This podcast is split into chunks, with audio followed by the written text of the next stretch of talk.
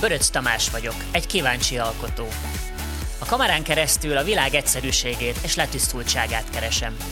Táncosként, zeneszerzőként, fotósként és videósként számtalan előadásban közreműködtem már, amik segítenek abban, hogy mindenben keressem a kreativitást. Az a célom, hogy a technológia és a művészet találkozási pontjában történetet meséljek el. A te történeted. Egy podcastot hallgattam épp, ahol a 90 éves Vitrai Tamás nyilatkozott, méghozzá olyan szellemi frissességgel, választékos beszéddel és izgalmas hangvétellel, hogy a beszélgetés végére egy nagyon fontos dolog, ha nem is kavargott, minden esetre megjelent bennem. Ez pedig az inspiráció. Ez azért rendkívül fontos számomra, mert olyan mesterséget választottam, ahol ennek kimondottan nagy szerepe van. Ha magamat kellene definiálni, bár nem kifejezetten szeretem, akkor talán az egyik szó kapcsolat az a történetmesélő lenne. Ezt teszem tulajdonképpen az esküvői videóimban, a fotózásaim során és valamennyi munkámban.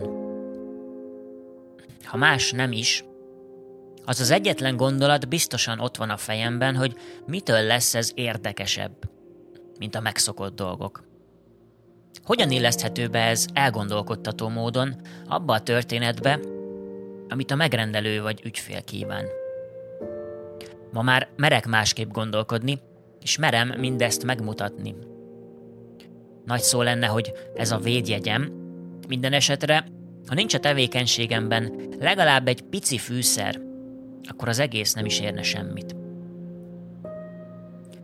És mindebben kiemelkedő szerepe van az inspirációnak. Ha úgy tetszik, mindenhol történeteket gyűjtök.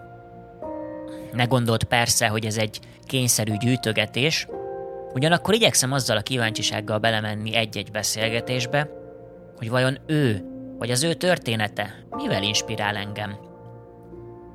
És egyébként azt hiszem, tartalmat is így fogyasztok már. Egy film, egy podcast, egy újságcikk, egy könyv. Mind-mind azért kerülnek az elmém hálózatába, hogy egyszer, valamilyen formában előráncsam inspirációként. Azt hiszem, hogy az évtizedek alatt eljutottam oda, hogy mindenben meg tudom látni a szépet. Egy omladozó házban, egy sötét árnyékban, egy magát nem mindig szépnek látó emberben, egy félre sikerült filmben. Na persze ne gondold, hogy én lennék a megvilágosult ember, aki csak a jót látja, és neki mindig minden jó.